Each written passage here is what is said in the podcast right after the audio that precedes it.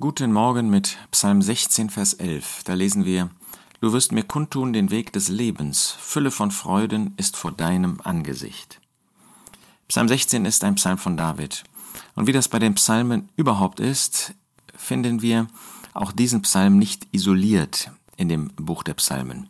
Es gibt keinen einzigen Psalm, der allein für sich steht. Natürlich hat jeder Psalm eine besondere Aussage, aber die Psalmen sind immer angeordnet in einer Gruppe von Psalmen. Und hier finden wir, dass von Psalm 16 bis Psalm 23, 24 eine ganze Gruppe von Psalmen zusammengehört, die einen Bogen spannen.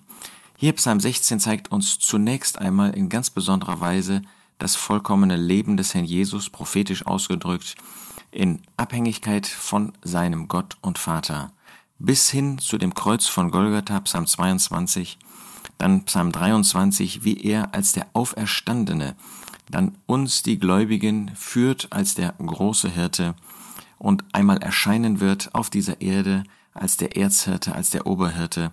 In Psalm 24, der als König der Herrlichkeit in Jerusalem einziehen wird. Und Ausgangspunkt von all diesem Segen, der auch für uns dann ein großer Segen ist und sein wird, ist, dass der Herr Jesus in Abhängigkeit von Gott seinen Lebensweg geführt hat. Das zeigt uns dieser Psalm 16.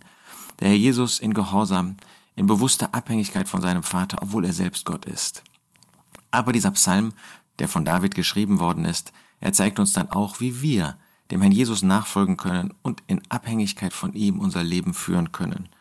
Natürlich können wir den Hinweis, den dieser Psalm gibt, im Blick auf den Tod des Herrn Jesus, können wir nicht auf uns anwenden. Dass der Herr Jesus seine Seele in Vers 10 dem Scheol nicht überlassen wird, dass er keine Verwesung sehe, das ist allein das Vorrecht und ähm, der großartige Segen, den Gott dem Herrn Jesus geschenkt hat.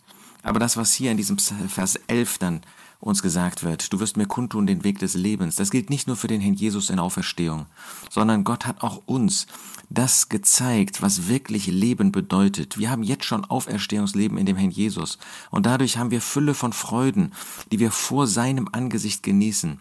Wir leben in einer Welt, die Gott feindlich ist, die auch uns feindlich gesonnen ist. Aber das heißt nicht, dass wir nicht in Freude gehen können.